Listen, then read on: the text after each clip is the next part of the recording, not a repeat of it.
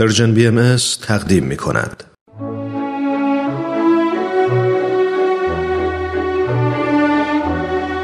همراهان عزیز و گرامی امیدواریم هر کجا که هستید شاد و تندرست باشید. مجموعی که تقدیمتون میشه برگرفته از کتاب زبان قصه ها به ترجمه فاروق ایزدی نیا هست که در سال 2007 میلادی ترجمه شده و برای اینکه تبدیل به برنامه رادیویی بشه مجبور شدیم در بعضی موارد در متن تغییراتی به فراخور اجرای نمایشگونه اونها اعمال کنیم. از شما دعوت می‌کنم به برنامه‌ای که امروز براتون در نظر داریم توجه کنید.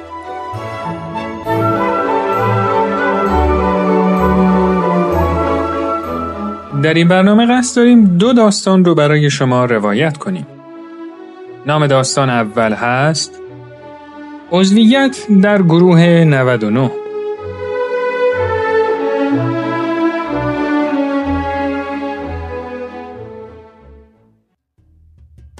پادشاهی به یک کشور بزرگ حکومت می‌کرد. اون با اینکه از مال دنیا هیچی کم نداشت ولی باز هم راضی نبود و مدام به زندگی غور می‌زد. یکی از این روزا پادشاه داشت تو فضای کاخش قدم می‌زد. همین که داشت از جلوی آشپزخونه رد می‌شد، یه دفعه صدای یه ترانه زیبا به گوشش خورد. وقتی جلوتر رفت، متوجه شد خواننده همون آشپزباشی خودشونه که از خوشی زیاد زده زیر آواز. پادشاه خیلی تعجب کرد و از آشپزش پرسید چرا انقدر خوشحالی آشپز باشی؟ قربان من فقط یه آشپز ساده هستم. تلاش می‌کنم تا همسر و بچه هامو خوشحال کنم. به لطف و مرحمت همایونی تونستیم یه خونه حسیری کوچیک تهیه کنیم و به اندازه کافی خوراک و پوشاک داریم. خدا رو شکر هممون هم سالم و سرحال هستیم. پس چرا نباید خوشحال باشیم قربان؟ پادشاه از شنیدن حرفای آشپز خیلی خوشش اومد و وقتی اونو با خودش مقایسه کرد به مرد آشپز حسودی شد و خواست راز خوشحالی آشپز رو کشف کنه. برای همین فورا رفت به سراغ وزیرش و موضوع رو باهاش در میون گذاشت. وزیر باهوش وقتی حرفای پادشاه رو شنید گفت قربان این آشپز هنوز عضو گروه 99 نشده اگه اون عضو این گروه نشد معلومه که مرد خوشبختیه.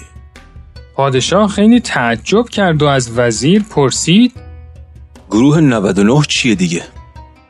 اگه می‌خواید بدونید که گروه 99 چیه یه کیسه با 99 تا سکه طلا جلوی در خونش بذارید. خیلی زود متوجه خواهید شد که گروه 99 چیه قربان.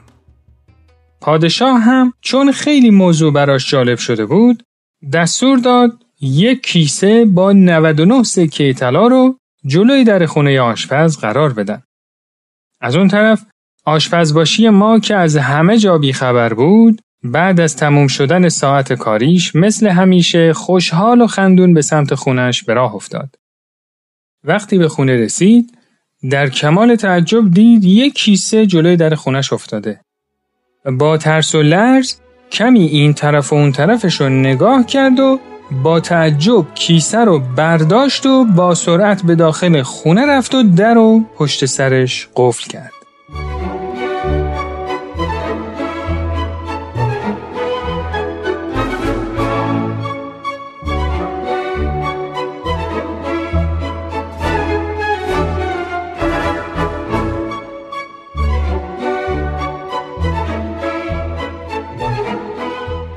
وقتی کیسه رو باز کرد با دیدن سکه های طلا اولش خیلی تعجب کرد.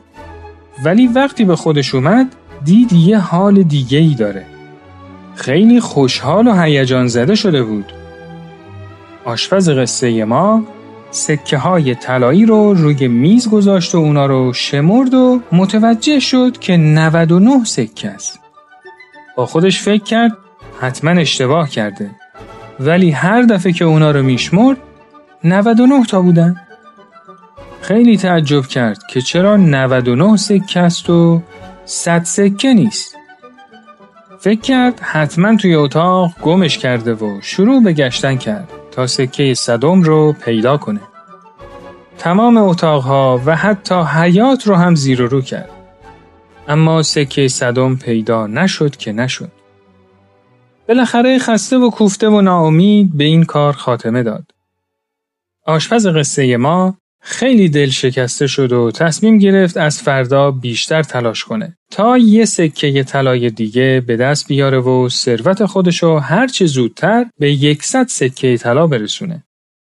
از اون به بعد هر روز تا دیر وقت کار می‌کرد. به همین دلیل صبح روز بعدش دیرتر از خواب بیدار می‌شد و از همسر و فرزندش انتقاد می‌کرد که چرا اونو به موقع بیدار نکردن.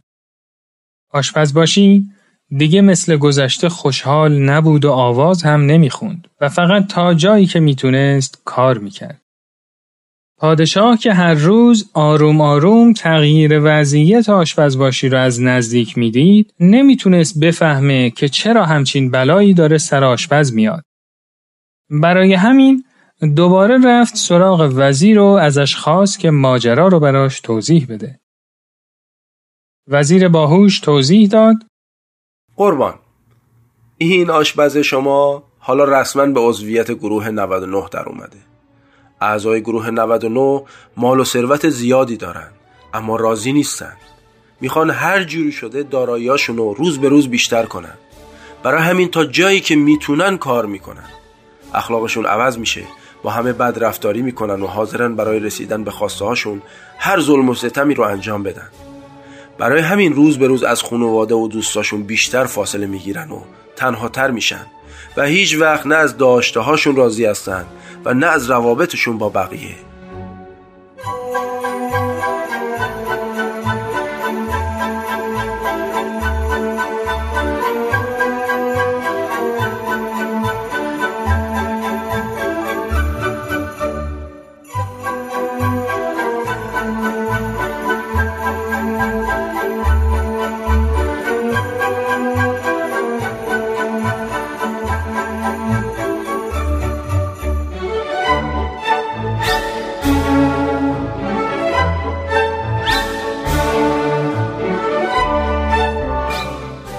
و اما داستان دوم نامش هست عشق بی پایان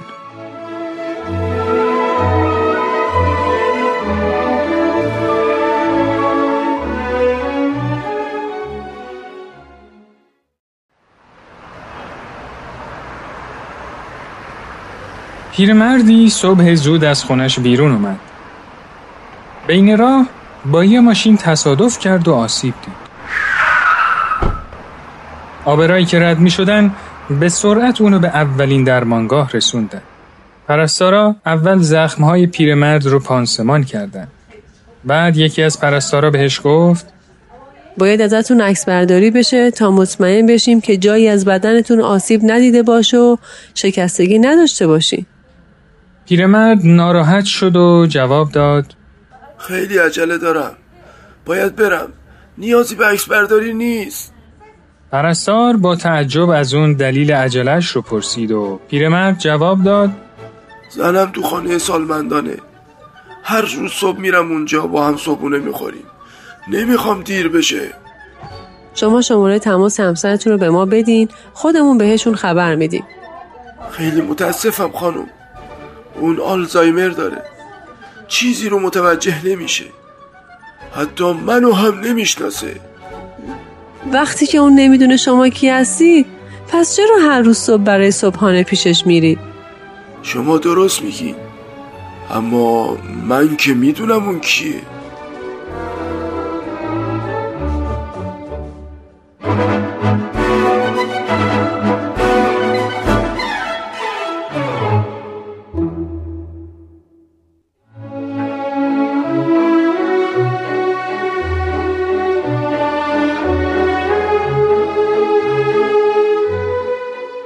دوستان و همراهان عزیز امیدوارم که از این داستان لذت کافی رو برده باشید.